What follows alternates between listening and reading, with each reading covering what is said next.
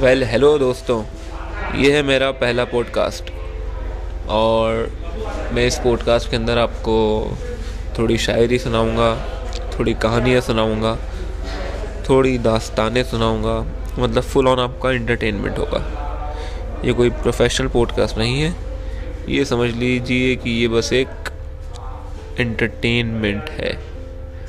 मेरा नाम है बेबाक मेरा पेन नेम है जरी तो एंजॉय कीजिए। इस पॉडकास्ट को